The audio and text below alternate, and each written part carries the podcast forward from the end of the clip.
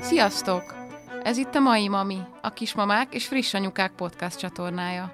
Minden adásban egy-egy szakértővel beszélgetek olyan kérdésekről, amelyek sokunkban felmerülnek, mégis nehezen találjuk a megfelelő választ a végtelen és gyakran ellentmondásokkal teli információtengerben. Tudj meg mindent az anyaságról és a baba gondozásról, amit érdemes, ami megkönnyíti a mindennapjaidat. Rényi Júlia vagyok, egy mai mami. A műsorban eddig sosem hallhattatok szponzorált tartalmat, de olyan szerencsés vagyok, hogy a Vodafone Podcast Pioneers programja a szárnyai alá vett, és mostantól támogatják a mai mami epizódok készítését. Az év utolsó epizódjában Óvár Jenikővel, a Vibek titok című könyv szerzőjével és Kisverussal, a császárvonal alapítójával fogok beszélgetni a császármetszés utáni hüvei szülésről.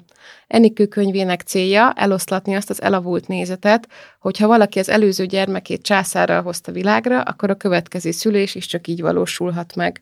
Így a beszélgetés céljául is azt tűztük ki, hogy a lehető legtöbb segítő információt biztosítsuk azoknak, akik szeretnék hüvei úton világra hozni a kisbabájukat egy előzetes császármetszés után. Sziasztok! Szia! Szia! Köszönjük a meghívást! Köszönjük, hogy itt vagytok, és akkor kicsit már beszéltünk is a, a, a könyvről igazából, de teret adok neked, aki írtad, hogy mesélj róla. Köszönöm szépen először is a meghívást, örülök, hogy itt lehetek. Um, hát ugye alapvetően saját tapasztalat az, ami miatt elkezdtem azt a célt tűztem ki, hogy egy, egy, egy ilyen könyv megszülessen. Elsősorban nyilván azoknak a kismamáknak a támogatására, akik, akik szeretnék megpróbálni császármetszés után a természetes szülést, hogy ez nem egy ördögtől való dolog, igenis lehetséges, nincsenek olyan nagy mértékű kockázatai, ugye legtöbbször a szétválást szokták emlegetni a, a, az orvosok, és arra szeretném felhívni a figyelmet, hogy a könyvben is, hogy, hogy ez nem olyan nagy mértékű kockázat, mint például esetlegesen egy újabb császármetszésnek a kockázatai, amit viszont nem annyira szoktak emlegetni. És ez volt az én saját tapasztalatom is. Ez a könyvben többször visszaköszön a saját történetem, Ugye nekem is többször erre hívták fel a figyelmet, hogy ez, ez mennyire kockázatos, mennyire veszélyes. Holott nagyon sokszor elfelejtjük, hogy egy szülésnek önmagában is lehetnek kockázatai, tehát előzetes császármetszés után is. Éppen nemrég kérdezték tőlem meg, hogy Nekem volt egy ilyen szövődményem a, a Víbek szülésem után, egy hüvelyfali hematómával kellett megműteni, és, és éppen kérdezték, hogy ennek köze volt-e a Víbekhez, és nekem nagyon, nagyon sokan szakértők, ott az orvosom is, és a, a szülésznők is elmondták, hogy ennek a víbekhez semmi köze nem volt. Ez is egy olyan fajta kockázat, ami, amivel egyszerűen nem számolunk, mert nem, egy, nem, olyan, nem olyan gyakori. Tehát, hogy ennek egy százalék az esélye, hogy ezt műteni kelljen, egy ilyen vérömlent. És én beleestem abba az egy százalékba, de hogy e- erről egyébként így nem, nem esik szó uh-huh. soha sehol. Korábban én sem hallottam róla, nem tudom, hogy ti hallottatok-e, de nekem ez egy, ez egy ismeretlen szövődmény volt. Uh-huh. És itt a hexétválás valahogy ilyen nagyon fókuszba került ö, a császár utáni hüvei szülés kapcsán. Ezzel most csak azt szeretném mondani, hogy tényleg sok olyan kockázat lehet, amivel, amivel tényleg nem számolunk, és ez pedig nem olyan mértékű. Uh-huh. Ugye azzal kezded a könyvet, amit tulajdonképpen az intróban, intróban is elmondtam, hogy szeretnéd eloszlatni ezt az elavult nézetet, hogyha valaki császárral szült, akkor automatikusan a következő szülés vagy szülések is császár lesz. Honnan ered ez a nézet? Hát ennek van egy történelmi gyökere, ez Enikő könyvében is nagyszerűen benne van. Én csak azt szeretném hozzáfűzni neked, hogy most a napokban pont rákérdeztünk a császárvonal csoportjában, hogy milyen mondatok azok, amiket egy császáros anya meghall, és nagyon sokan mesélik azt, hogy ja, te császárral szültél, akkor te már rendesen nem is fogsz. Tehát, hogy ez még mindig egy ilyen zsigerből jövő, a közvéleményben, köztudatban élő mondat, ami olyan szépen beette magát, én számokban és történelemben nagyon rossz vagyok, de Enikő egy történelem szakos bölcsész, úgyhogy ő mindjárt elmondja, hogy mi honnan jön.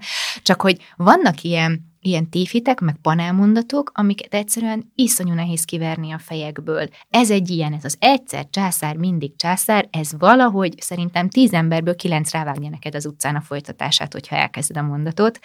És nyilván ez egy tök jó alap ahhoz, hogy aztán ez így élni tud, és, és, és dolgozni írott vagy iratlan protokollokban, és nem kell sokat győzködni egy anyát, hogy de hát így szoktuk.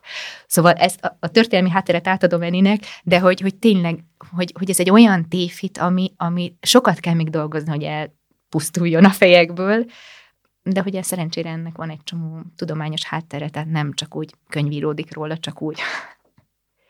Igen, maga az egyszer császár mindig császár, ez a, ez a, ez a mondat, vagy ez a kifejezés, egy, egy szövegkörnyezetből kiragadt ö, ö, mondat, és ez 1916-ban hangzott el, egy nőgyógyász szájából egyébként, aki ezt figyelemfelhívásnak ö, szerette volna, hogy, hogy erre figyeljenek a, a, a kollégák, hogy ne császározzanak olyan sokat, mert hogyha már valakinek császára volt, akkor, akkor a következőt csak azzal szülheti.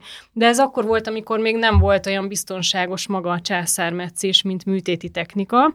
Azonban az 50-es évektől, az 1950-es évektől ez egyre biztonságosabbá vált, és, és ezáltal az igény is elkezdett megnőni arra, elsősorban Amerikában a kismamák részéről, hogy ők szeretnék akkor megpróbálni másodjára a természetes szülést. És talán 1978-ban volt ez a konferencia, amit, amit Amerikában összehívtak nőgyógyászok körében, ide ide laikus édesanyákat, kismamákat is meghívtak, és elkezdték bátorítani a, a, a szakembereket, hogy támogassák ezen túl a, a, a víbeket, mert hogy most már nincsen olyan mértékű kockázata a hexétválásnak, mint korábban volt. Uh-huh. Én mindig nehezen fogom magam vissza, hogyha olyan ismerőssel találkozom, akinek a korábbi szülése császár volt, és akkor automatikusan rávágja, hogy kérdezem, hogy hol szülsz, mikor szülsz, és akkor mondja, hogy hát program császár, az előző is császár volt, és akkor mindig nyelek egyet, hogy most belepofázzak, és mondjam azt, hogy ugye tudod, hogy ez nem egyenes út a császárhoz, vagy szegényt ne zavarjam össze, ne bizonytalanítsam el ebbe az egészbe, amibe van. Mm, viszont amit az Instagramon is sokan kérdeztek, hogy mennyi időnek kell eltelnie az első császár után, hogy megpróbálhassd a vibeket. Ez egy nagyon eltérő gyakorlat, kórházonként is eltérő, tehát láttunk már olyan édesanyákat, akinek 13 hónap telt el a két szülések között, és sikeres fibeke lett, és olyat is, aki 10 év múlva rászült. Tehát, hogy erre butaság volna most kijelentenünk valamit, van, hogy elhangzik a 24 hónap, van, hogy valaki a három évet mondja, tehát, hogy... Nincs egységes protokoll. Én, én nem látok egységes protokollt, és nagyon sokszor vannak ilyen egyéni szempontok. Most volt egy császárvonalas édesanyának Vibeke, ott még pont hiányzott pár hét a hivatalos protokollban megadott ö, időhöz képest, és ott egyéni mérlegelés alapján szülésbe engedték, és sikerült is uh-huh. egyébként neki.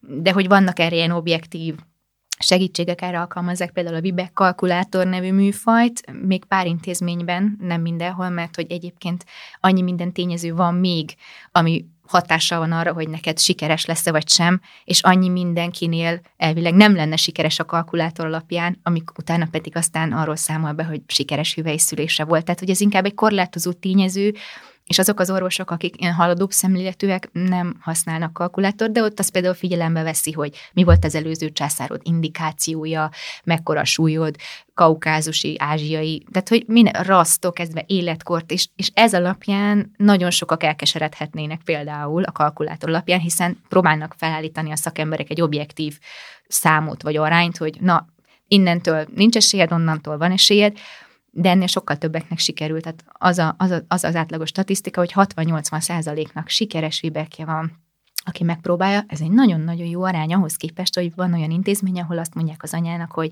á, hát semmi esély, hát az előzőnél se tágult, ezután se fog, ja, meg hát meg se lehet próbálni, mert a mi kórházunkban ez nem szokás.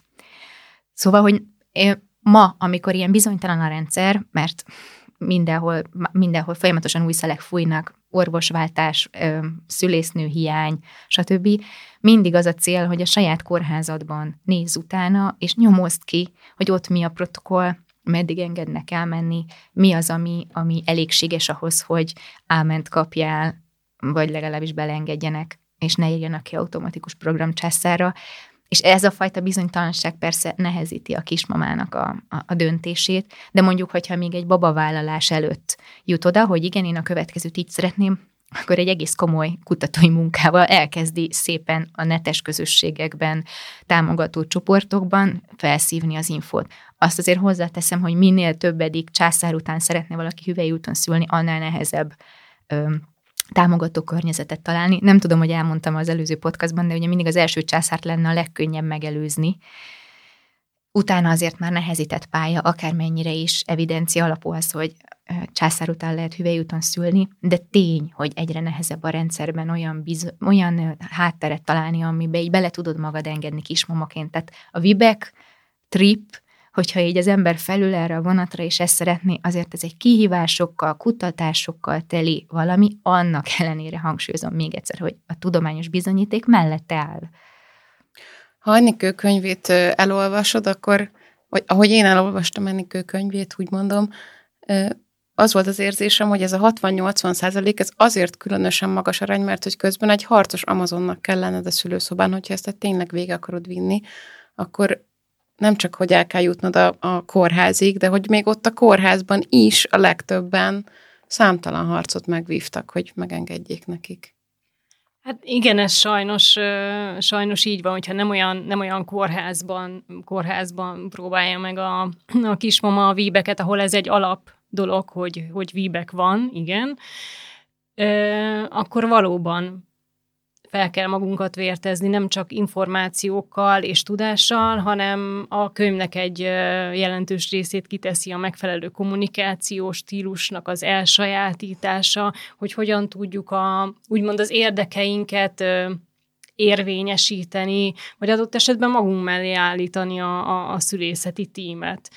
Mert ö, én is hiszek abban, és nekem is ez a tapasztalatom, hogy ö, hogyha megfelelő kommunikációval elmondjuk, hogy, hogy mit szeretnénk, látják-e esetleg annak bármiféle orvosi akadályát, hogy megpróbáljuk, és hogyha nem, akkor, akkor jó eséllyel támogatni fognak benne.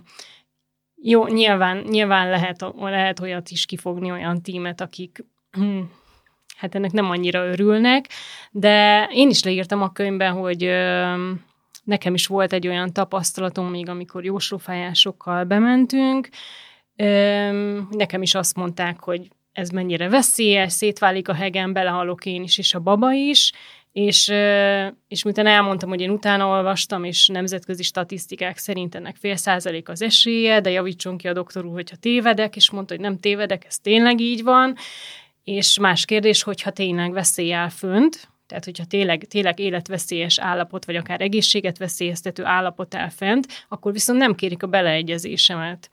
Tehát akkor beleegyező nyilatkozat aláírása nélkül is elvisznek műteni, és szerintem ez annyira megnyugtató volt legalábbis számomra, hogy hogy biztonságban éreztem magam, mert tudtam, hogy ha megpróbálhatom, de hogyha, hogyha tényleg veszélyt látnak, akkor, akkor anélkül is elvisznek műteni. Uh-huh.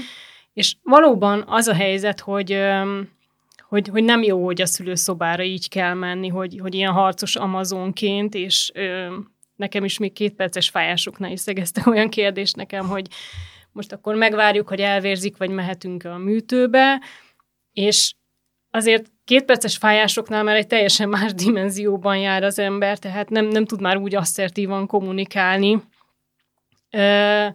És akkor én azt válaszoltam, hogy ön tudja, hogy ez meddig biztonságos, ön az orvos, hogyha nem biztonságos, akkor, akkor gondolom, hogy már elvitt volna műteni, és nem itt beszélgetnénk.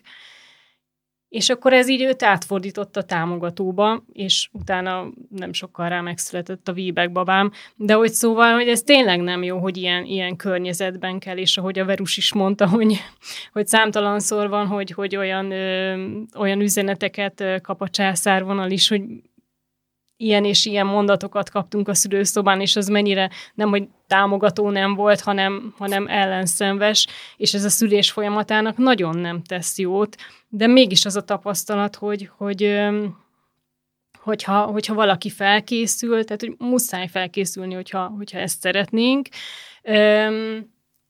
és az a jó, hogyha a, a kísérünk is felkészül erre, mert hogyha abban a dimenzióban járva, abban a módosult tudatállapotban mi már nem, nem tudunk úgy megfelelően ö, kommunikálni, akkor ő el tudja mondani, hogy, hogy mi, mi az, amit szeretnénk, amiben támogatást kérünk, és hogy mik a, mik a valós veszélyek. Én itt szeretnék egy nagyon fontos dolgot befűzni. Nagyon fontos elmondani, hogy egy optimálisan működő egészségügyi ellátórendszerben nem az édesanyja feladata.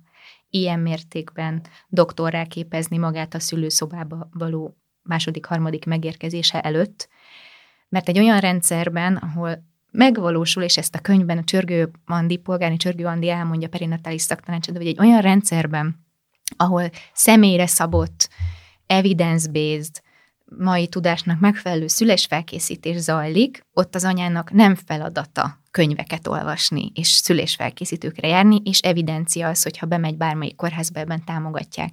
Jelenleg erre ez a rendszer alkalmatlan. Így hát nagyon nagy teher, de mégis, hogyha az édesanyáknak időben eljut a tudatáig, akkor tudják, hogy nem kell harcolni feltétlenül a szülőszobán, de van kilenc hónapja minimum arra, hogy olyan információkat mosson át magán, és tegyen vérré, és épüljön be a csont velejébe, amik aztán őt kellően magabiztossá, és tényleg ilyen megingathatatlanná téve fogják támogatni. Tehát, hogyha ő úgy tud bemenni a szülőszobára, hogy tudja a pro és kontrákat, amit Eni is elmond, hogy igen, őt is negatív szugesztiókkal próbálták elbizonyítani, egy, tanítani, de egyébként ez nem kötelező érvényű, tehát van támogató kórház ma itthon, igaz, ők vannak kisebbségben, és a, nagyon függ az egész kórház habitusától, tehát nagyon sok mindentől függ, hogy függ a, esetleg az éppen ügyeletes gárdától is, hogy kit fogsz ki. Szóval tényleg csak azt a terhet szeretném az anyák válláról levenni, hogy nem csak rajtuk kellene, hogy múljon a szülésük sikere, vagy a vibekjük sikere, viszont hogyha ez a terv, akkor, akkor ebbe bele érdemes tenni az energiát, mert szépen, hosszan felkészülve az azért elvisz a célig. Egyrészt elképesztően szomorúnak tartom, hogy nem elég az, hogy neked meg kell küzdened a korábbi császármetszésednek a traumájával is. Hat trauma volt. Hat trauma volt, igen, és ott lenni fejben, hogy igen, én ezt most meg tudom csinálni, de még emellett a körülöttem lévőket is elvileg meg kéne győznöm arról, hogy igen, ez nekem sikerülni fog, azzal a idézőjelben hátrányjal indulva, hogy ő a szakember, én meg csak egy anyuka vagyok, amit ugye gyakran a fejedhez is vágnak, hogy ezt most ugye jobban tetszik akkor tudni. Plusz, hogy ijeszgetnek olyasmikkel, hogy a gyereked életébe kerülhet, meg a te életedbe kerülhet, szóval azért őszintén megértem azokat az édesanyákat is, akik bármennyire felkészültek ezen a ponton, akkor azt mondják, hogy Inkább okay, egy programcsászár, aminek igen. birtokában vagyok, és kompetens maradok. Így van, én is ezt szoktam mondani. És itt már is jön az a kérdés, hogy kinek ajánlja, kinek ajánlja egy sikeres anya, én pont, nekem pont nem sikerült, de most ez nem is lényeg, de hogy kinek ajánlja, én mindig azt mondom, hogy ha te rettegve mész be a szülőszobára attól a tudattól, hogy te vibeket fogsz megpróbálni, akkor tehát, hogy rettegni nem jó a szülőszobán, az nem fogja az élettani folyamatokat, a tágulást, az ellazulást, az elengedést segíteni. Hogyha rettegsz a szövődményektől, ha antipatikus az egész kórházi környezet, ha már szorongsz a vajudás beindulásakor, tehát, hogy annyi tényező van, ami egyszerűen azt mondathatja, hogy figyelj, nem mindenkinek kell, sőt, nem is kötelező. Tehát nagyon sokszor megkapjuk mi is, hogy, hogy amikor erről beszélünk, hogy ezt kötelező érvényűnek veszik, egyáltalán nem ahogy a hüvelyszülést, és én azt gondolom, hogy nem mindenkinek való, egyszerűen alkatilag, vagy az örökölt traumák, vagy, vagy a gyerekkori megélések. Tehát, hogy ugyanígy egy vibek is. Lehetséges, hogy neki ez a legelbizonytalanítóbb tényező, ami be tud jönni egy második, harmadik várandóságnál, hogy neki most még arra is figyelni, hogy kiszámíthatatlan lesz, hogy, hogy, hogy fél attól, hogy mi lesz a babával, senki nem ad át neki információt, és ugyanígy az is nagyon nagy tragédia, és muszáj elmondani, hogy azokban a kórházakban, ahol most cél a császárarányok leszorítása, ugye 40-41 százaléknál járunk jelenleg, tehát minden harmadik baba, és vannak kórházak, ahol nagyon eredményesen elkezdték ezt a számot egyébként a COVID alatt lejjebb vinni. És nagyon sok édesanyja ebben a rendszerben ott szembesül vele, vagy a várandós gondozás végén, hogy császár előzménnyel őt hüvelyszülésbe bocsátják, és elkezd rettegni, és ettől zeng a Facebook csoport, hogy ez milyen dolog, hogy ő nem szülhet császárral császár után. Tökre megértem az érzéseit nem erre készült, az égvilágon senki nem tájékoztatja, hogy neki és a babájának ebből milyen előnye származhat, így hát rettegéssel megy el a szülőszobára, majd amikor lesz egy sürgősségi császár ebből, mert ilyen körülmények között a mészáj nem biztos, hogy eredményesen tágul, és nem is lesz ott fejben. Utána jön egy ilyen bezzegelés, hogy ő megmondta, hogy neki úgyis császára lesz. Uh-huh. És ez egy végtelen szomorú helyzet, hogy így magára van hagyva egy anya. Lenne egy kórház, ahol őt támogatnák, nem kapja meg hozzá az infót, a rettegésével magára marad, mert lehet, hogy a védőnő is csak azt mondja, hogy ú, hát tök jó, hogy támogatják, de ezen kívül, hogy gyere, van egy Facebook csoport, ahol megerősítő mondatokkal, meg másik 6000 emberrel találkozhatsz, aki ezen már túl van, vagy erre készült, vagy gyere, itt van egy könyv, ezt olvasd el, nézd meg, és próbáld meg megfogalmazni a kérdéseidet, vagy a félelmeidet, hogy ez nem történik meg. És akkor meg van a másik réteg, aki meg nagyon tudatos, és nagyon tudatosan megy, ő meg adott esetben azzal a tragédiával szembesül, hogy az ő körzetes vagy a számára elérhető kórháza pedig nem támogatja őt ebben, és már a lehető legtöbb csavart megpróbálja, hogy lakcímet szerez, hogy körzetes legyen az a kórház, hogy kipróbálja cselezni a rendszert. Tehát, hogy, hogy elképesztő tárháza van ennek, hogy micsoda út vezet uh, ide, hogy egy sikeres vébeked legyen, és ezt nem látják ezt Gutmann Orsi írta meg, a Magyar Orvosok lapjában megjelent egy, egy recenziója a könyvről, Enikő könyvéről. És ott a, nem emlékszem, hogy végül bekerült ez a mondat, de nagyon szépen elmondja, hogy nagyon-nagyon jó volna, ha az ellátórendszer tagjai, tehát az orvosok és a szülésznők látnák, hogy mi munka van egy nő részéről abban, amikor ő vibeket szeretne, mire beír a szülőszobába, és hogy mit miért csinál, és milyen vágyak mozgatják, amikor, amikor ő ezt tűzi ki célul hogy ez nagyon sokszor úgy jön át az egészségügyi rendszer dolgozóinak, hogy ez egy ilyen, mm, mit szoktak mondani, hogy egy ilyen öncélú bizonyítási kényszer. És közben ebből kimarad pont az a, az, az, az a vágy, hogy átégjen valami élettani folyamatot, hogy gyógyítsa meg az előző sebeit testi-lelki, hogy egyszerűen kapcsolódni akar és kompetens akar lenni. És hogy amíg a másik oldalról nem értik meg ennek a vágyát, azért nagyon nehéz helyzetben maradnak az anyák. És közben el is mondtad azt, amit akartam kérdezni, hogy és, vagyis én tudom, egy ilyen álnaív kérdést akartam feltenni, hogy mit képviseltek ti, de hogy igazából ti abban támogatjátok az édesanyákat, hogy a saját választásuk alapján elérjék a saját céljukat. Azért azt szerintem senkinek nem kell hosszan magyarázni, hogy akkor jó egy döntés a szülés körül, ha meghallgatod minden, mindegyik oldalt. Tehát ha nem démonizálják sem a vibeket, sem a császármetszést, vagy nem emelik pulpitusra, egyszerűen nem történik meg az, ami mondjuk, ezt nem is emlékszem, hogy beszéltünk erről, ami tőlünk nyugatabbra, már evidencia, hogy nézd, ez a pro, ez a kontra egyik másikkal kapcsolatban. És dönts. Vagy ennek fényében készülj. És pont ez van, igen, kiemelünk egy retteget tünetet, vagy szövődményt, de azt nem mondjuk el, hogy második, harmadik császármetszésre mondjuk a mély eltávolítás kockázata, vagy a vérátömlesztés szükségessé válása mennyivel megnő, vagy a baba sérülései, vagy a testedben a szövődmények előfordulása. Tehát, hogy, hogy amíg nincs egy ilyen, hogy kifüggesztve a szülészeteken, hogy ez van, és akkor itt tudsz dönteni, addig sajnos ilyen, tá, ilyen mint a hidegháború, így, így harcolni fog a két fél. És lesznek olyanok, akik véres szájúan a programcsászer mellett fognak, mert az ő orvosuk elmondta, hogy ez egy életveszélyes dolog, a másik tábor meg, hogy de hát az én orvosom meg azt mondta, akkor az én orvosom most szeretné veszélyeztetni az egészségét. Nem. Minden orvosnak az a célja, hogy egy egészséges baba-mama páros kerüljön ki a szülőszobáról, különbség az, hogy kinek hol vannak a határai. És az az orvos sem veszélyezteti a praxisát, aki elmegy odáig, hogy mondjuk 40 plusz 10 napig hagy várni egy vibek várományos édesanyát, és csak akkor kezdi el percegetni, hogy hm, hát indítás, vagy most már talán jó lenne, ha megszületne a baba, míg a másik orvos egy császáros előzménye gondolkodás nélkül a 38. hétre kiír program császára. Mondtad a pro és kontrát, most akkor ebbe menjünk bele. Itt a császár kontra érveket fűzted bele a válaszodba. Elmondjátok, hogy természetes szülésnél és császármetszésnél mik azok az előnyök és hátrányok, amiket a leggyakrabban szoktak említeni, és az arcodba vágnak, és mi az, amit fontos tudni, és kevesebbet beszélünk róla? Kicsit visszakanyarodnék. Mm. Tehát ez a könyvben is le van írva, és a, a doktornő is, is gyakran elmondja, hogy, hogy a legtöbb esetben még akkor is előnyös, hogyha vajudással indul maga a szülés, hogyha a végén mégis császármetszés lesz.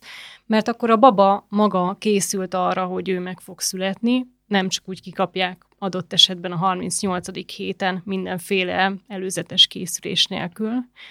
Tehát az adaptációja is sokkal ö, gördülékenyebb lesz a külvilághoz. A, a babának a forgásai, tehát ami egy hüvei szülésnél megvalósul, ö, az is hatalmas előnyel bír. Ha pedig ez a víbek, ez egy, ez egy olyan vágy a kismama részéről, akkor a, a, a lelki dolgokat, azokat pedig azok pedig fizikailag megfoghatatlanok, meg megfogalmazhatatlanok. Lehet, hogy ezért hát, is nem szokták figyelembe venni annyira. Igen, igen, valószínűleg, ahogy egy, ahogy egy császármetszés után is nagyon sokan magunkra maradunk, vagy maradtam én is annak idején. Ö, nem értik, hogyha ezt negatívan éled meg, az, az miért van, hiszen mind a ketten egészségesek vagytok, ö, mi a problémád, hangzik gyakran a kérdés.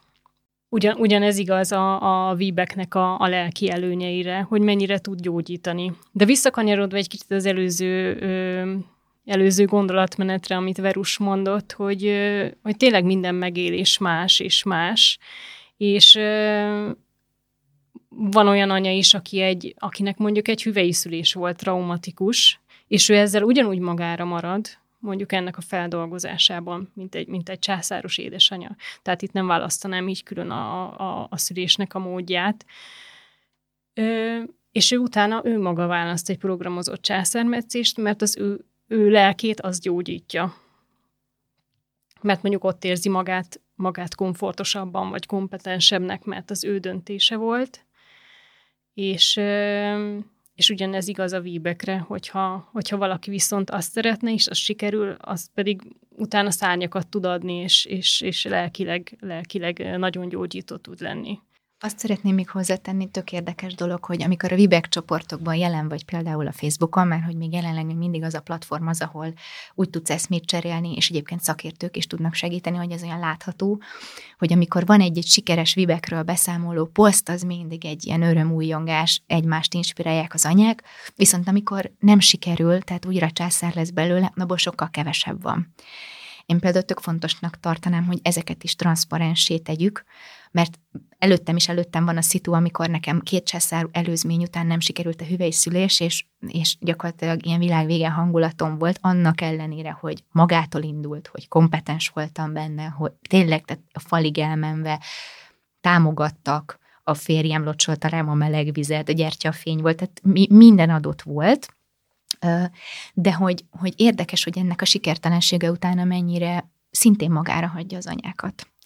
És és nem ismerik ezt utána a világ nyilvánosságra hozni, mert ugye egy ilyen kudarcnak élik meg, hogy erre készültek, és ez sem sikerült, vagy, és, és ezt valahogy nem verjük nagy dobra, ez legalább akkor a tabu, mint amikor a traumatizált hüvelyszülés után sem beszélsz az érzéseidről, a traumatizált császárod után sem, és a sikertelen vibek is egy ilyen nagy batyú, ilyen életre szóló batyú tud lenni, amivel megint lesz aztán lelki munka.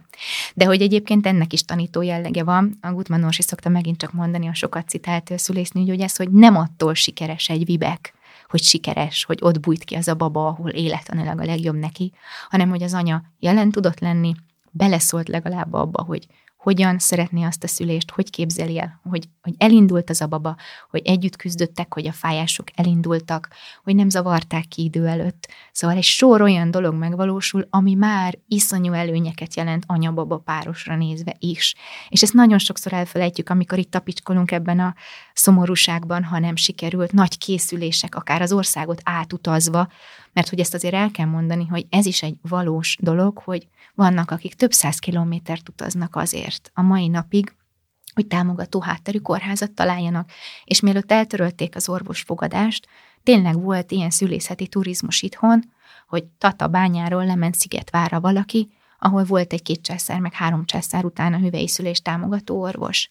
És hogy gondold el ezt a logisztikát, és egy család, ha bevállalja mondjuk két-három gyerekkel otthon, hogy aztán anya följöjjön Budapestre az éppen jelenleg egyetlen támogatónak mondható kórházba, egy olyan orvos nevét bemondva, aki ezt képviseli, és még így is ki van szolgáltatva annak, hogy szerencséje lesz-e, hogy állnak hozzá, és nem azt vágják a fejéhez, hogy ezt hol olvasta a neten ezt a, ezt a hülyeséget, hol tömték a fejébe. Mert ez is sajnos létező dolog, hogy, hogy hogy ilyenekkel találkozik az édesanyja kritikus pillanatokban, amikor éppen arra készül, hogy felülírjon valamit, ami neki nagyon fáj a múltjában. Az én online buborékomban egyébként javul ez a, ez a dolog, tehát amit én látok, hogy egyre többen mennek kiállni és megosztani, és elmesélni a, a történeteiket, akkor is, hogyha nagyon nehéz erről beszélni.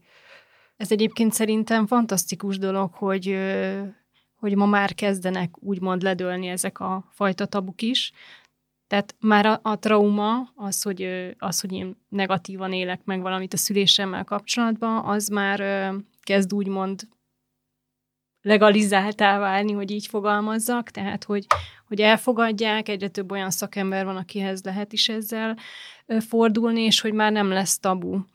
Nagyon érdekes, hogy akárkinek felhozom idősebb korosztálynak, hogy amikor írtam a könyvet és meséltem róla, egytől egyig 60 évestől 85 éves korosztályig, egytől egyig elkezdtek nekem mesélni a, a saját ö, megélésükről, a saját traumáikról, amit egész eddig őriztek magukban, mert nem volt kinek elmondani.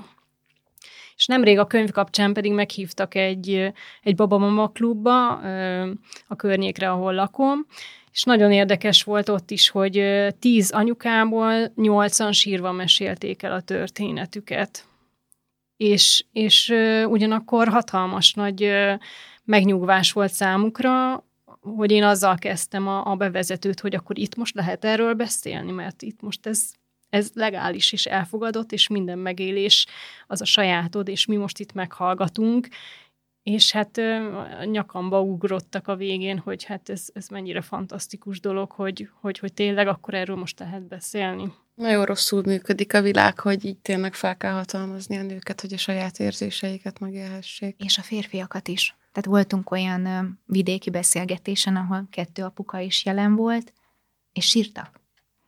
Tehát, hogy amikor azért előjött a történetnek a, a, a részleteiben, hogy mi történt, és hogy ott állt, és nem értette, hogy mi történik, nem kapott infót a feleségéről, a gyermekéről, ugyanolyan kontrollvesztetten volt ott kísérőként, mint maga a feleség, akit mondjuk altatásos császára toltak be hirtelen, és nagyon nem erre készültek. Szóval, hogy ne felejtsük el, hogy amikor van egy ilyen történet, legyen az, hogy megél egy család kísérőstől, vagy apa-anya egy császárt, vagy és készülnek együtt a vibekre, hogy ez, ez mindig páros munka, és hogy ez nem egy ilyen one woman show, én így szoktam fogalmazni, és a vibekre készülésben is, és ezzel kezdeni az elején, hogy a vibekre készülés is akkor, akkor a legjobb érzés neked is, hogyha van melletted valaki, nem biztos, hogy ez apa, egy dúla, egy barátnő, valaki, aki mindig ott van, amikor meginoksz, megölel, meg megsimogat, és adott esetben, és legideálisabb esetben ő lesz veled a szülőszobán, hogy értse, hogy te ezt miért csinálod. És hogy nem elég az, hogy vagytok ti, akik majd ott lesztek a szülőszobán, közben még jön a huhogó kórus a családból, hogy de kislányom, miért nem jó neked a császár másodszor, miért kell karházat váltanod, nem volt jó az? Hát most nekem is volt két császárom, látod, milyen szépek lettek a gyerekek, és folyamatosan próbálják elbizonytalanítani az anyát, hiszen a császárt már ismerjük, miért akarsz te itt buzogni?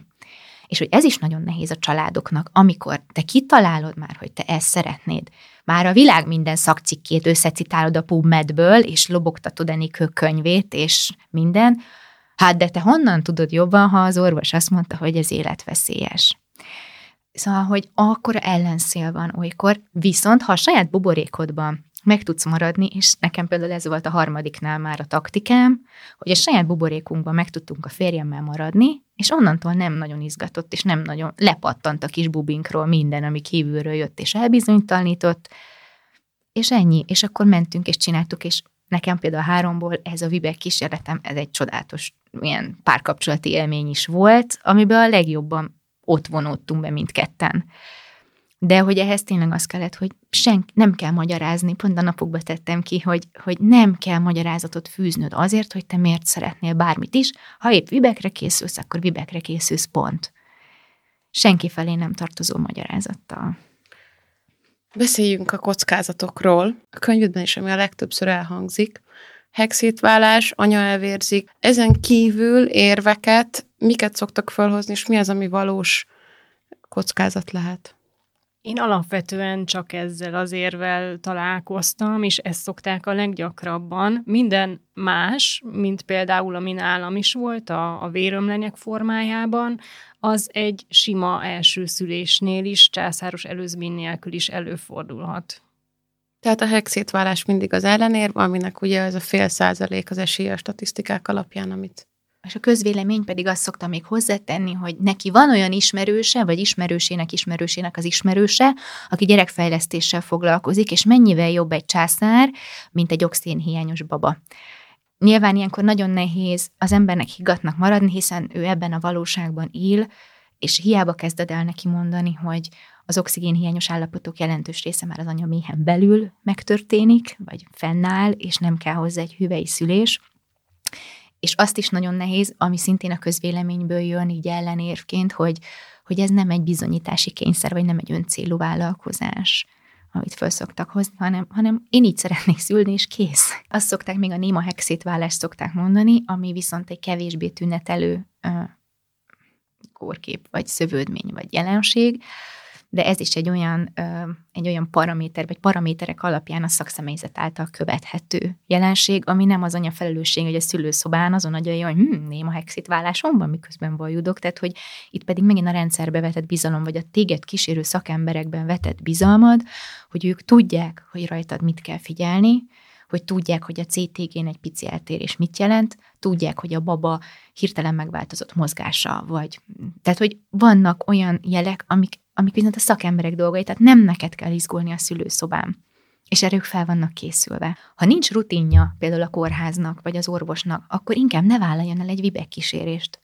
Ez is egy nagyon fontos dolog, csak akkor ne azzal ne vállalja el, hogy mindent meghalunk és elvérzünk, hanem mondja azt, hogy kedves édesanya, valóban az az evidencia, hogy császár után biztonságosabb megkísérelni a hüvei szülést, mint egy ismételt császár kockázatait bevállalni, de az én praxisomban nem gyűlt elég tapasztalat ahhoz, hogy én maga biztosan fogjam az ön kezét vajudás közben. Ezért én nem tudom önt úgy támogatni, ahogy egy élettani szüléshez önnek erre szüksége lenne.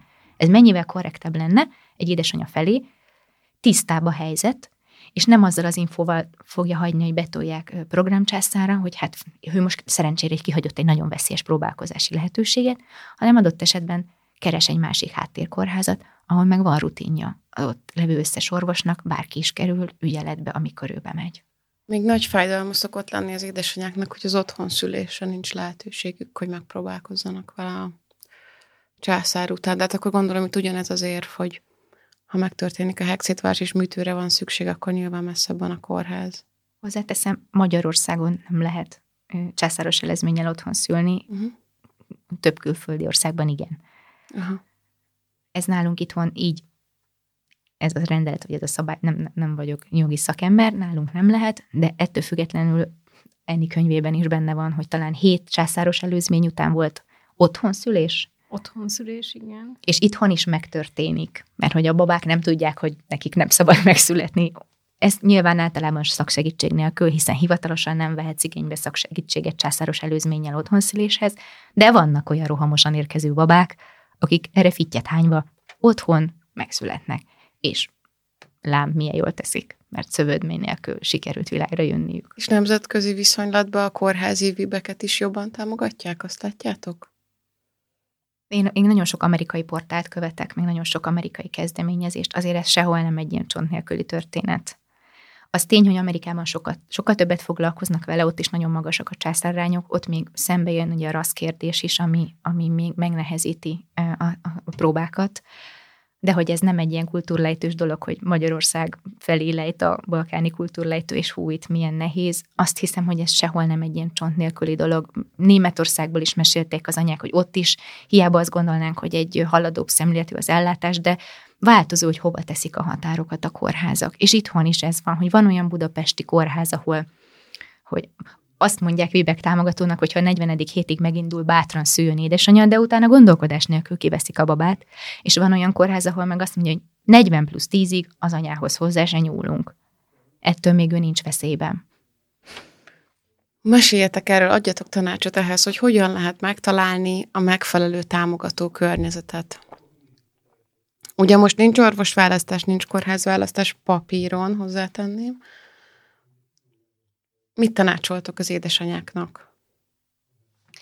Hát igen, ez egy kicsit megnehezíti a helyzetet, hogy ugye alapvetően a körzetes kórház az, ahova mehetünk szülni. Egyébként én is a körzetes kórházba szültem mind a kétszer. És én alapvetően tudtam, hogy ez nem egy Vébek támogató kórház. De szeretsz veszélyesen élni. Szerettem volna egy könyvet írni, tudod. De még, mégis ide mentem. Itt az előbb szerettem volna egy kicsit kitérni erre a biztonság kérdésre, hogy itt szóba került a, a szülésnek a helyszíne, hiszen az otthonszülés is egy olyan, hogy, hogy tényleg van, aki otthon érzi magát biztonságban, még van, aki hamarabb kórházba szeretne kerülni, mert ő meg ott érzi magát biztonságban. Nekem is volt itt a vajúdás során olyan, amikor, amikor már bementünk aktív vajudással, de még úgy éreztem, hogy még én, még én otthon el leszek egy pár órát, majd pár óra otthoni aktív vajudás után viszont már azt éreztem, hogy, hogy most már be kell mennem, mert most már azt érzem biztonságosnak, hogyha, ahogy a Verus is említette, ott van mellettem egy kórházi tím, és ők adott esetben figyelik a, a babának a benti állapotát, és hogyha tényleg baj van, akkor viszont számítok a, az ő, ő szakmai hozzáértésükre, hogy akkor időben ő, műteni visznek. Az a fontos szerintem, amit, amit már a Verus itt mondott, hogy, hogy itt a megélésekkel is kapcsolatban, hogy, mindenkinek más a, a, a megélése, más a, a vágya, a terve.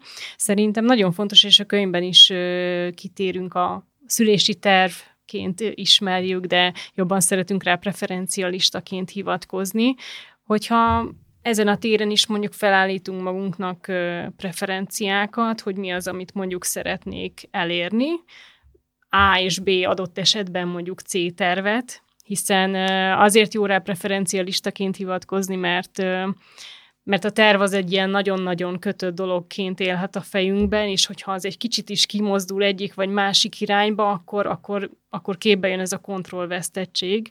Még hogyha egy, egy kicsit is mondjuk készülök, hogy igen, mondjuk adott esetben nem szeretnék kapni oxitocint, vagy mondjuk nem szeretném, nem hogy a babámat szeparálják, babámat hadsászár szeparálják. lesz, hanem... Tehát, hogy, hogy azért jó felállítani egy ilyen preferencia listát, mert például nagyon sok kismamának az okozza a, a traumáját, hogy szeparálták az ő babáját a, a szülés vagy császármetszése után, és ő ezt még egyszer nem szeretné, tehát mondjuk ez áll az első helyen, hogyha császármetszésre is kerül a sor, ő szeretne végig a babájával lenni. Akkor például megnézem, hogy adott esetben melyek azok a kórházak, ahol az még, mert még mindig vannak olyan kórházak, ahol, ahol protokollszerűen elviszik a babát 6 vagy 12 órára, és addig, ö, addig nem kapja meg az édesanyja. Tehát, hogyha például neki ez a legfontosabb, akkor, akkor, akkor ez egy fontos ö, szempont lehet mondjuk a kórház választás kapcsán. Verus említette, hogy ugye vannak olyan helyek, ahol 40 plusz 10 ö, napig is engedik ö, a kismamát, mielőtt akár indításra, akár, akár programcsászára kerülne a sor, hogyha ez is egy fontos szempont, akkor, akkor ezek alapján is lehet mérlegelni. Egyébként a Facebook csoportokban, illetve a császárvonal oldalán is, vagy a más állapotot a szülészetben oldalán is mindig megtalálhatóak ezek a friss beszámolók, információk, hogy hol éppen mi a protokoll, mert ez a protokoll ez nem egy ilyen írott valami, tehát hogy egyik kórháznak sincsen, sincsenek leírva ezek a, az úgymond tehát az anyák felé nem egy elérhető, letölthető PDF ez, hogy nálunk az a szokás, hogy sajnos. Tehát mennyivel tényleg szájról lenne száj, Mennyivel egyszerűbb lenne, hogy minden oldalról lekattintgatom ezeket a PDF-eket, összehasonlítom és összematekozom, hogy ez alapján én a C kórházba szeretnék menni. És ma pont ez, hogy már egyre több kórházban egy csomó olyan basic és olyan dolog nem elérhető, amit már minden világszervezet és minden ajánlás tartalmaz, hogy ne szeparálják a babát, hogy az apa a műtőben is ott lehessen, hogyha nincs világjárvány, és még egy sor ne legyen hegbetapintás, hanem más eszközökkel monitorozzák, hogy nem történt-e baj a hüvelyszülés után a méheden a hegeddel, hogy egyszerűen a magánszektor felé tereli az anyákat, ahol azt várják, és szerintem ez tök fontos elmondani, hogy majd ott, majd ott őket körben rajongják, és majd ott vásárolnak emberi bánásmódot. Nyilvánvalóan más típusú figyelem jut az emberre egy magánintézményben, ezt senki nem tagadja, csak most, ahogy nyílik ez a nagy olló az állami és a magánellátás között, azért a leterheltség ott is egyre nő. És hogy nagyon érdemes mérlegelni, hogy mire fizetünk be azzal a magánkórházzal, mert általában azért kibukik a végén ott is, hogy igen, igen, támogatnak a vibekben, vagy akár a kétcsászáros előzmény utáni hüvelyszülés kísérletben, de amikor már a 39. héthez érkezem, és még mindig nem mutatja élét a baba, az, hogy meg akarna indulni, akkor azért kiderül, hogy ez a kórház, ez a 40. hétig türelmes velem, mint egy nem támogató állami kórház. Uh-huh. És hogy a mozgástere, hiába van ott egy támogató orvos, ő, neki kicsi, hiszen az ő adott magánkórházi háttere korlátozza őt is. És hiába szeretne ő mindenáron segíteni egy édesanyának, vannak keretek, amik láthatóbbak egyébként egy magánkórháznál, és, és hogy nem mindig a magánkórház fogja hozni azt a reményt, amit, amit várunk. Hozzáteszem, még mindig a magánkórházakban valósul meg leginkább, és senki nem fizet, és nincs jutalékom, és nem is mond a kórházat, de még mindig a magánkórházakban valósul meg itthon a legbiztosabban a szeparációmentes együttlét császármetszés után, és a baba, mama, apa trió együttléte bármilyen ö, szülés esetén. Szóval én teljesen értem azokat az anyákat, akik megtehetik, és azt mondják, hogy még lehet, hogy a Vibek terveit is elengedi, csak tényleg hadd lehessen együtt a család, amikor megszületik az újabb gyerkőc. Meg az emberi bánásmód. Meg az emberi bánásmód, van. Ugye akkor az egy nagyon fontos lépcső, hogy tényleg megismerjük azt a kórházat, ahol szülni tervezünk. Ha jól értem, ennek ez a módja, hogy várandós kismamaként érdemes bemenni, és minél több emberrel beszélni, és összegyűjteni az információt túl azon, amit így online össze tudsz kaparás. Van még egy nagyon szuper adatbázis, ez az Ablak a világra, Leventimi perinatális szaktanácsadónak a gyűjteménye. Tekintve, hogy hiányoznak a központi statisztikák, ő azt arra tette fel az életét, hogy anyáktól tapasztalat alapján gyűjt adatokat, hogy egyes kórházakban mi a gyakorlat, milyen a vibegre bocsátás aránya, nem túl biztatóak egyébként az ő számadatai, amiket így visszakapott így a magyar ellátórendszerből, de hogy ez is egy nem mondom, hogy objektív, de egy olyan mutató, ami legalább kapaszkodó lehet egy anyának, hogy ránéz ezekre a statokra, hogy melyik kórházban érdemes egyáltalán elkezdeni kutatni az infók után. És akkor utána jönnek a szubjektív beszámolók, abból is nagyon sokfélét fog találni egy anya, mert az egyik anya ezt tapasztalta, az egyik anya ezt tapasztalta, a másik anya meg kevésbé támogató attitűdre érkezett be, az egyiknél volt hegbetapintás, a másiknál nem. Tehát, hogy nincsenek olyan mércék, amik, amik egy, egy, egységesek lennének, és amíg nincs egységesség, addig tényleg ez marad, hogy az ember kutakodik, aztán sokszor szoktuk mondani, sokszor a csillagok állása ö, tesz hozzá egy szüléselményhez negatívat vagy pozitívat, ami borzasztó. De mégis ott van a remény, hogy lehet, hogy jól állnak azok a csillagok, és ha minden csillag együtt áll, akkor azért jócskán van esélyünk egy hüvelyszülésre, adott esetben pozitív előjelű hüvelyszülésre. Amikor dúlát választunk, vannak erre specializálódó dúlák, akik vibeket kísérnek, vagy a dúla támogat mindenben alapból, amire vágyunk? A dúla alapvetően abban támogat, amit a kismama szeretne. Tehát, hogyha ez egy víbek, akkor a víbekben, hogyha ez egy programozott császármetszés, akkor abban. Tehát itt alapvetően a, a kismamának a, a támogatása a cél, legyen az bármi. Javasolod, hogy ö, aki vibekre készül, dúlával menjen neki? Én lehet, hogy ö, ha még egyszer csinálnám, akkor dúlával mennék. Ö, és nem azért, mert a férjem nem támogatott ö, megfelelően, mert ő támogatott a saját maga lehetőségeihez mérten, de mégis ott volt benne ö, az, a, az a stressz, hogy akkor vajon most engedik a víbeket, vagy, vagy, vagy nem, tehát, hogy majd megint ilyen keresztkérdéseket szegeznek nekünk, és ő nem is tudott hirtelen úgy, úgy reagálni, mondjuk, mint ahogyan én, nyilván ez az én habitusom, de mégis ez neki egy ilyen nagyon hosszú folyamat volt. Én 24 órát vajuttam, ebből 11 órát voltunk kórházban, és maga utána, hogy engem műteni is elvittek altatásba, tehát ez egy ilyen olyan kiszámíthatatlan folyamat volt, amiben ő nem tudott úgy, úgy segíteni, vagy úgy kivenni a részét, ahogy ő szerette volna. én csak azért mondom, hogy, hogy lehet, hogy, hogy, hogy így utólag dúlát vinnék magammal, aki, aki mondjuk sokkal komfortosabban tudott lenni, és, és, és csak az a dolga, hogy rád hangolódjon. És ő nem egészségügyi dolgozó, tehát itt szögezzük le, mert ez azért egy nagy tévhit, hogy a szülésznő meg a dúla nem ugyanaz. A dúla egy asszonytási laikus segítő, elképzelhető, hogy van egészségügyi végzettsége, mert korábban nővérként nem tudom dolgozott, de hogy alapvetően ő nem azért van ott, hogy egyrészt harcoljon érted, ez tök fontos, tehát ugye a dúla nem azért van ott, hogy amikor neked már elborítja az agyad az oxitocin, akkor helyetted mondja az orvosnak, hogy ja, ne, ne kössön be szintetikus oxitocin, meg az anyuka nem szeretné a kengyelbe rakni a lábát. Nem ezért van ott, ő azért van ott, hogy tényleg ott legyen, a puszta megtartó jelenlétével. És egy vibeknél, amikor elkezdesz elbizonytalanodni, mondjuk minden hüvei szülésnél azt gondolom, egyszerűen egy jó pillanatban, esetleg egy jó ö, támogató gondolat, vagy egy elakadásnál egy, egy rögtönzött beszélgetés, vagy, vagy egy kellemes illat biztosítása, és igen, szokták úgy kifigurázni, hogy most azért hívtad ide ezt a dúlát, hogy a homlokodat törölgesse? Igen.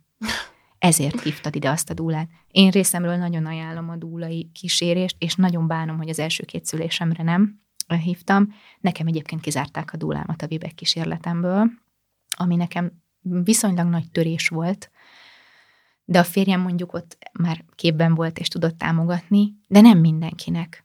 És nem is várhatjuk el, hogy egy férfi elfáradhat. elfáradhat, és, és nem biztos, hogy ő tereje teljében képes a szerepeinek megfelelően, vagy az anya elvárásainak megfelelően viselkedni, vagy segíteni.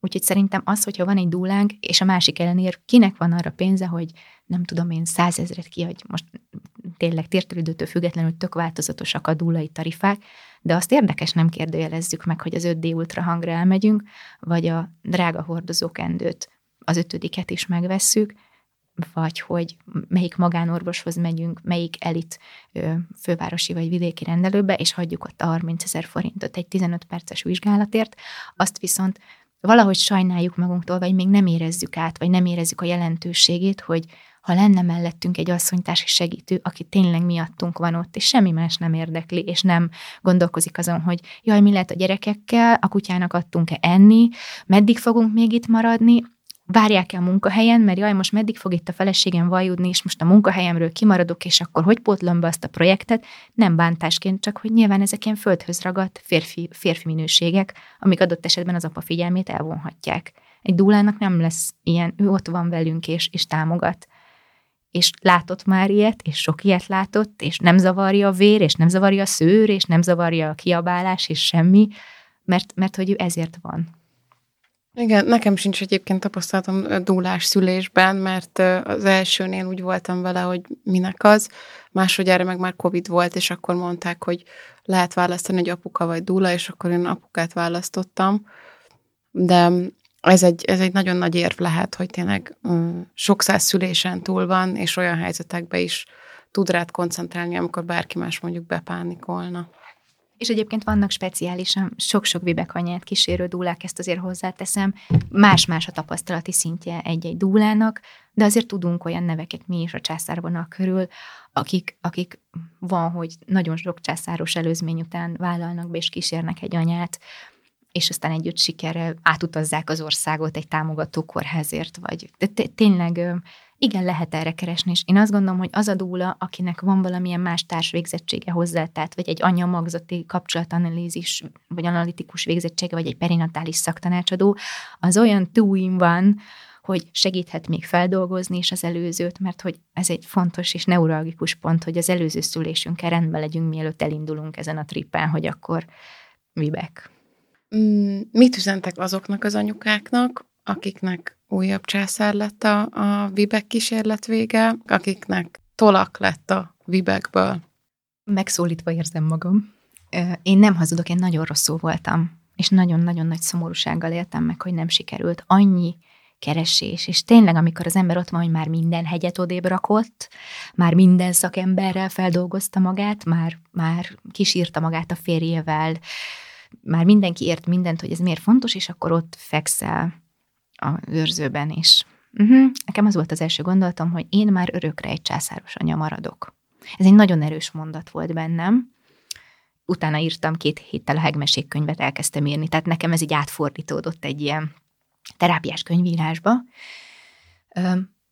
Én azt gondolom, hogy ezt, ezt nem ott fogod az őrzőben feldolgozni, vagy helyre tenni, hanem így egyrészt, ahogy haladsz a munkákban magad így előre, fogsz rájönni, hogy nyilván a volna-volna-volna is előtted lesz, hogy mit csináltál rosszul, mit kellett volna más, hogy egyáltalán te csináltad-e rosszul, de hogy ez is egy ilyen pszichés folyamat, amikor így rádöbbensz, hogy te kihoztad a maximumot, nyilván lesz önigazolási fázis benne, tehát, hogy ez egy olyan hosszú-hosszú pszichés folyamat, ami hosszú önismerettel jár jobb esetben az ember életében, és aztán kibújsz az önigazoló mondatok mögül. Szoktam mondani, hogy majd 20 év múlva visszahallgatom ezeket a podcasteket magamról, hogy hogy magyaráztam én a, a, a császár utáni sikertelen hüvei szüléseimet.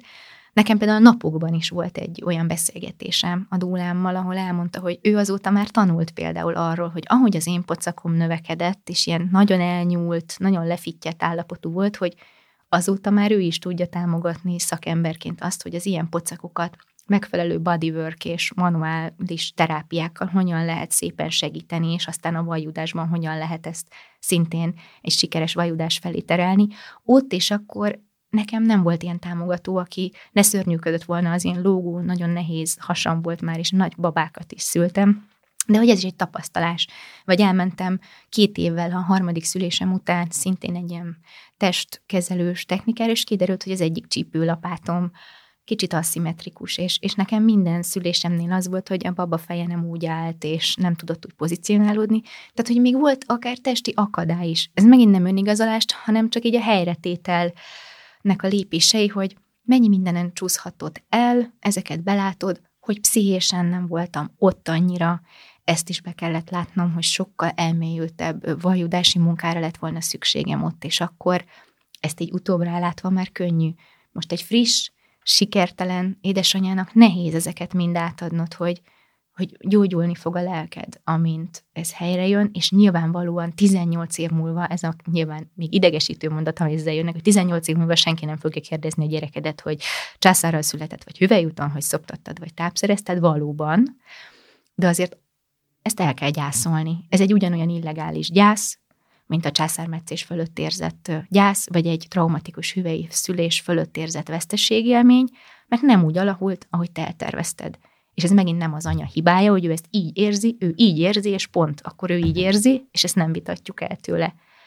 És nagyon sok eszközünk van, hogy ezek a helyükre kerüljenek. Nyilván ez a saját világnézetet, filozófiád, anyagi kereteid szabják meg, hogy mikor érsz oda, hogy ezzel szembenéz. Nekem egy évvel a harmadik fiam születése után egy kranioszakrális terapeutánál volt egy szülésélményem az kezelőasztalon, amiről mindig félve beszélek, mert vagy rám sütik, hogy boszorkány vagyok, vagy hogy ez egy ugyanolyan manuális kezelés, mint rengeteg manuális kezelés itthon, és egyszerűen ott a kezelőasztalon nem is ezzel a problémával mentem, testi panaszokkal mentem, és egyebekkel, volt egy szülés élményem, amit a terapeuta is visszajelzett, hogy hát egy ilyen energia haladás élt meg ő is a testemen át, és, és, és ezt meg is fogalmaztam neki, hogy egészen addig, én megrekedtem abban az állapotomban, ahogy a szülőszobán fekszem nagy hassal, és nekem a hasam se húzódott vissza nagyon sokáig a harmadik után. És onnantól indult el a regenerációm, hogy ez a pszichés elengedés megtörtént. Nagyon érdekes, mondom ezt, lehet, hogy innentől már valaki ki is kapcsolja, hogy úristen, itt van ez spiri. a,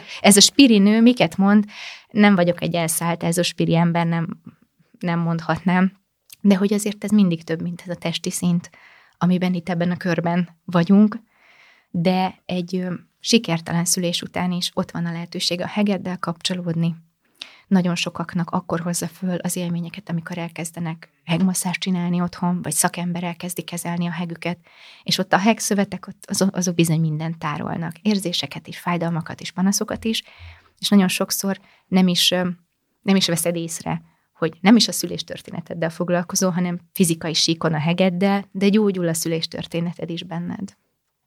És a könyvnek is egy nagyon fontos célja, mellett, hogy felkészítsen a vébekre több aspektusból is, de egy nagyon fontos célja az, hogy onnantól, hogy elkezdjünk foglalkozni a ha trauma volt az előző császármetszés, akkor annak a feldolgozásával, a felkészülésen át odáig eljutni, hogy, hogy, hogy be tudok menni úgy a szülőszobára, hogy azt is el tudom fogadni, és azzal is rendben leszek, hogyha újra császára kerül a sor.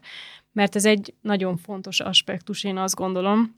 És egyébként nem titkolom, hogy én, én nem így mentem be a szülőszobára, és és én nem tudtam előtte még feldolgozni a, a császármetszésemet, tehát valahogy így nekem teljesen kimaradt. Ezt most csak azért mondom, hogy akkor sincs minden veszve, hogyha, hogyha esetleg nem, nem került volna sor erre a, a feldolgozásra, hogyha szükséges. Én sokáig egyébként tagadásba voltam, hogy nekem nincs is mit feldolgoznom, ez is egyébként jellemző. De mikor már, már egy évvel a, a, a, a császármetszés után is még mindig minden éjszaka ezzel álmodtam, akkor azért így elgondolkoztam rajta, hogy talán ezzel lenne teendő, de úgy sose fordítottam rá időt.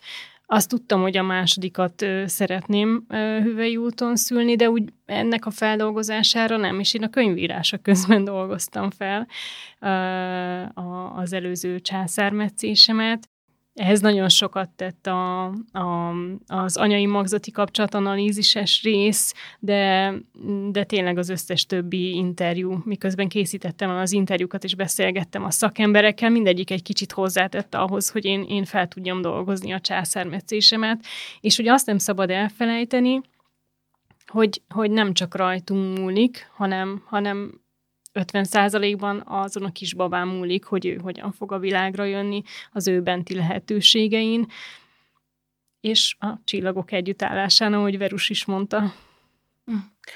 Ugye ez egy nagyon komplex ö, szellemi munka lehet, hogy úgy készülj a szülésedre, hogy fel legyél készülve egy esetleges második császármetszésre is, és úgy úgy készülj arra a második császármetszésre, hogy tulajdonképpen ne azt várd. Legyen meg benned az erő ahhoz, hogy higgy magadban, hogy sikerülni fog a hüvei szülés, úgyhogy úgy érzem, hogy ilyen nagyon sok síkon kell jelen lenned, hogyha eldöntöd, hogy belemész ebbe a sztoriba. Fontos hozzátenni, hogy nem mindig a készülés a siker kulcsa, és van, aki nem készül, és úgy lesz sikeres vibekje, tehát, hogy néha nem csinálás a csinálás. Nagyon sokszor azért mégiscsak a támogató személyzet hozzáállásán múlik minden.